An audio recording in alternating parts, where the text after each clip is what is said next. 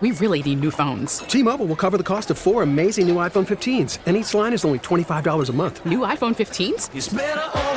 Only at T Mobile get four iPhone 15s on us and four lines for 25 bucks per line per month with eligible trade in when you switch.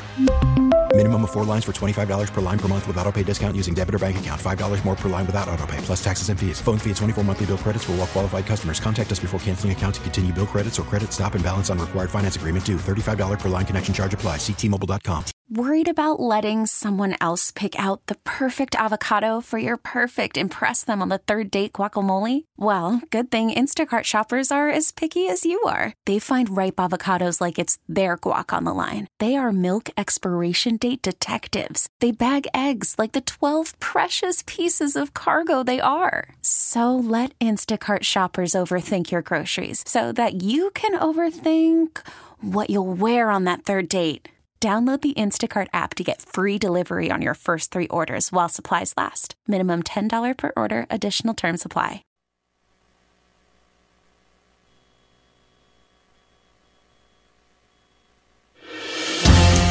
Yeah, that'll be interesting. We've got a couple of interviews tomorrow to follow up on whatever happens in Iowa. What is that? It just flashed up some of the pre-poll results that, that President Trump is polling at 48%.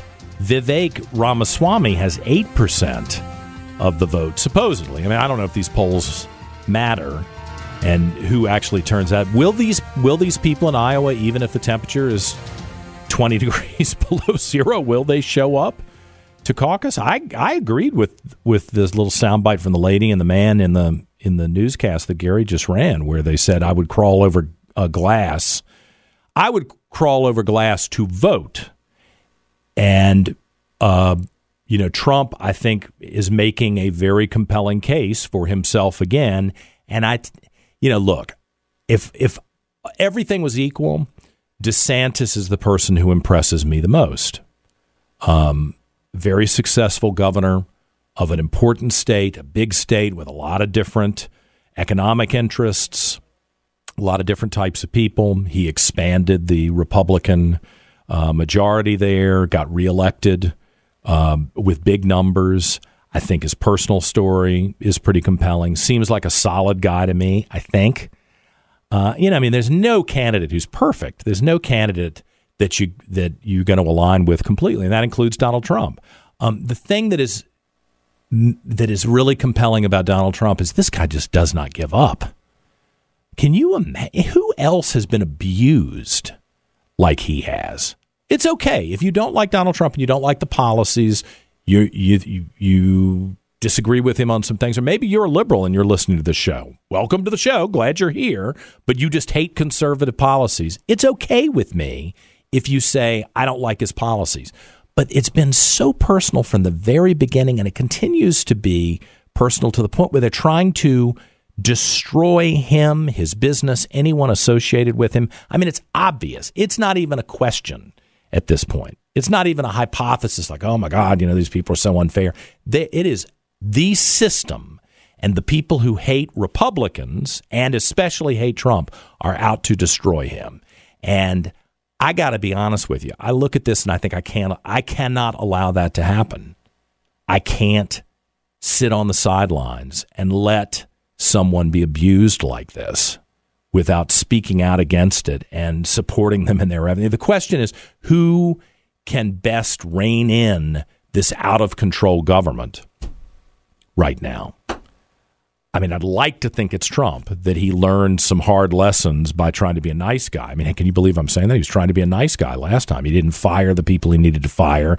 He hired a bunch of kind of rhino, soft headed, inside the Beltway people to run things. I think that was a problem. Will he fix that this time? If we get a chance to talk to Donald Trump on the show, that's one of the questions I'd like to ask is how, what's your attitude going into this if you get elected? You know, and hopefully he won't um, say something that makes it sound like he's a dictator, although I really don't blame him for being really hostile.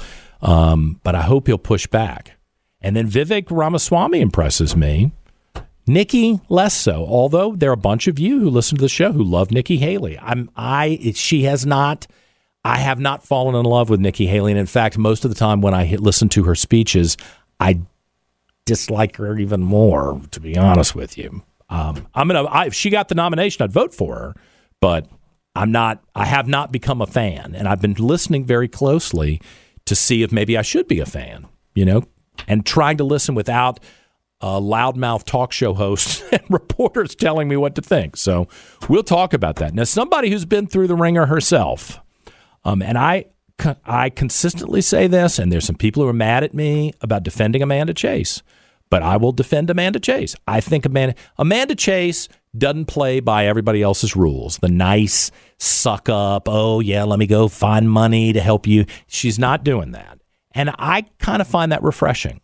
Now, there's some things that I wish she had said differently over the years, and we've had that conversation on the air. She's still bold enough to come on the radio and have that. conversation. I respect that too. Instead of getting mad at me and say, "Well, hell no, I'll never come on the radio with you again, John," she keeps on coming back, and she's with us this morning, even though she's not in the Senate. Um, I guess that gives you some freedom. If you didn't have freedom previously, now you have freedom. How you doing this morning?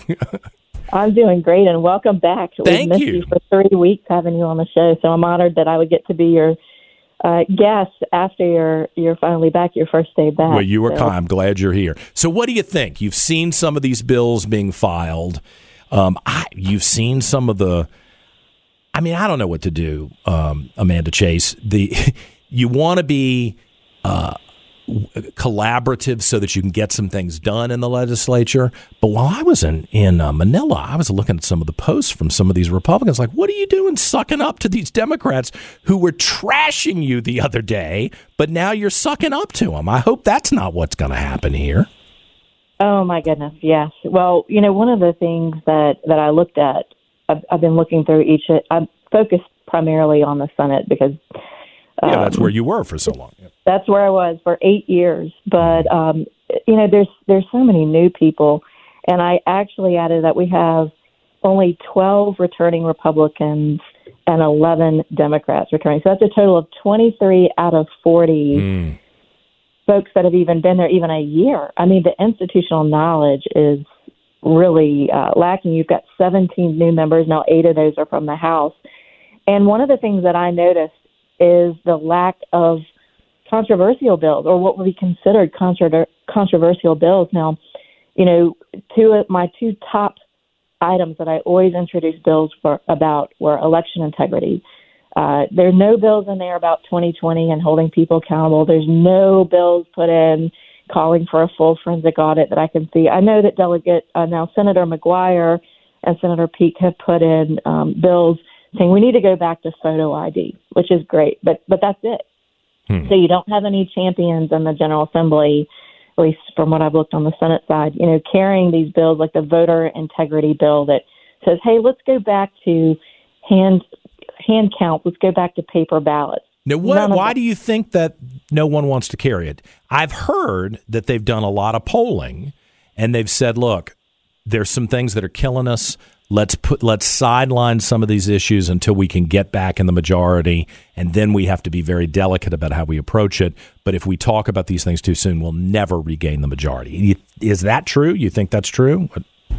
I believe that is true, and I, and I do believe that's coming, you know, from the administration. You know, saying let's not. There's there's certain things that we're not going to talk about. We don't. They don't want to talk about abortion. We don't want to talk about um, election integrity. We don't want to talk about COVID mandates. You know, a lot of people don't realize it, but your private employer can still mandate that you get the COVID vaccine or quote unquote vaccine. Um, you know, there are, it's it's more what bills are being introduced are, are not being introduced, but there are a couple bills going back that I think really concern me. The Clean Car Act of 2021. You know, that's uh, you know protecting Virginians from having our uh, emissions control, uh, the type of cars we can buy related to California and the California Air Resources Board getting determined the public policy in Virginia. We have to repeal that. Um, you know, I know the governor has talked about eliminating the car tax, but it's it's not in the budget, um, according to Senator Scott Surovell, who said that is dead on arrival. So there are a number of Do you issues. Do you, let me interrupt you for a second on that one because I was puzzled, and we had Governor Wilder on, former Governor Wilder, said, "Well, the governor's just throwing that out there. He doesn't really have a plan." Do you think maybe that was smart politics to bring that up and taunt the Democrats into trashing something that is very popular with the average Virginian. I mean, I wish kind of wish we had done it during the election season where it might have had an impact on the election, but m- maybe that was smart to get them to trash uh, the effort to get rid of something that most Virginians hate so much. Yeah, I, I, just think it should be in the budget. I mean, I think we should talk about it. I think uh-huh. we should eliminate it. I think I applaud former Governor Gilmore for um, that was really uh, one of his issues that that oh, yeah. talked about for years and years and years. But if we're going to talk about it, we need to put that in the budget because otherwise we look um, insincere. And my understanding it's about thirty five hundred dollars a student if you're looking at um, how much they have to replace. So I I think if we're going to talk about it, we need to put it in the budget. Hmm. Would be you know my response to that. I don't think we can just throw anything out there and not show how we're going to pay for it. But you know, let's put it in the budget. Let's eliminate the car tax. Let's let's let's go down the road road of eliminating taxes. Uh, put it in the budget, and uh, yeah, make the Democrats uh, defend why they won't cut taxes for everyday Virginians. I'm I'm all for that. Yeah, well, I mean, they've been against even the uh, pause on the the gas tax when the gas was so high, and that was before the election, which I thought they would be punished for that, and I was I hate to admit it, but I was wrong. Virginians didn't seem to punish them for that. I I don't know why, because that was important to me, but. You know, I think one of the things that I wish that we had done um, up through the election is talk about how terrible uh, life was, the quality of life for Virginians when we had a Democrat governor Democrat controlled House and Senate, and uh, all the crazy legislation that we used to uh, veto and, and not get passed, how it all started getting passed, like uh, restrictions coming after our gun rights, which I think we're already seeing that in the General Assembly. And I've noticed a number of bills from Senate Republicans you know, trying to push back against that. But, yeah, yeah. Are you um, going down to the Capitol today for the VCDL? lobby day. You were one of the you you crossed my mind when I talked to Senator Head when he said some members of the uh, legislature actually carried. I was like, that was Amanda Chase. She wasn't going to get caught without um, you know the ability to defend herself, and I well, you, I respected that. Yeah, well, you know, I had to have been assaulted three different times at the Capitol. Um, I was followed and tracked by Antifa, and um, you know, I'm I'm I'm not going to be a victim, so I carried. Our Capitol Police do a great job, you know, trying to keep up. But you know, they can't be everywhere at once. Yeah. So yeah, it, I did carry for sure. But um, you know, one of the things that concern me, we've got the new building, which is great. Um, I'll miss, you know, not getting to experience the new building, but it's a gun gun free zone, and um, you know, that's. I mean, I think you should allow the uh, allow everyday Virginians um, who are law abiding to, to carry to protect themselves. They're having to, uh, you know, go into the streets of Richmond and these parking decks, and a lot of times you can't even get cell service. So you know, I'm con- concerned about that. We just yeah. These these gun free zones are, um, you know, have got to come to an end, especially in Richmond, as as we've talked about on your show. Just the increased amount of crime that we see in the city of Richmond. And, you know, I, I'm not going to the rally today, believe it or not. I, I will be there this evening for a dinner for the Virginia Medical Freedom Alliance. But I, you know, I used to have uh, half my team, they were security, they were trained. Um, I don't have that type of security anymore, so I'll be um, very careful about going into yeah. uh, into Richmond. You got to. I mean, I hate to say it, but I, I feel uncomfortable. I'm six foot three, two hundred and too many pounds, and, and I feel uncomfortable walking around the city of Richmond. I, I think it's a dangerous place. One of the one of the things that I did while I was at the General Assembly, and of course it was a team effort. People can go online and actually watch the committee meetings. They can watch session on. That's what right. I've been doing. Started okay. the first day and uh, first day of session, which was last Wednesday, and and I've been diligently logging in and you know watching General Assembly um, in session, and it's virginiageneralassembly.gov if people want to go there and and follow. Uh, it's, it's, it's, actually very educational to watch that stuff. I'm glad you brought that. You don't have to trek down there and sit in the building. You on your lunch break, you can watch this. It's very interesting.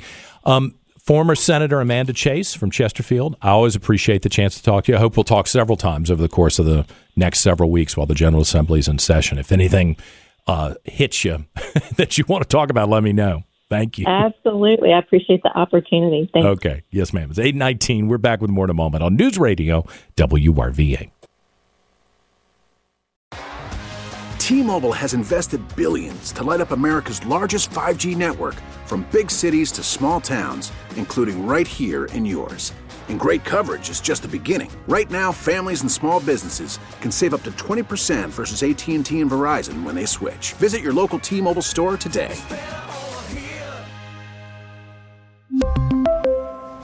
Plan savings with three lines of T Mobile Essentials versus comparable available plans. Plan features and taxes and fees may vary.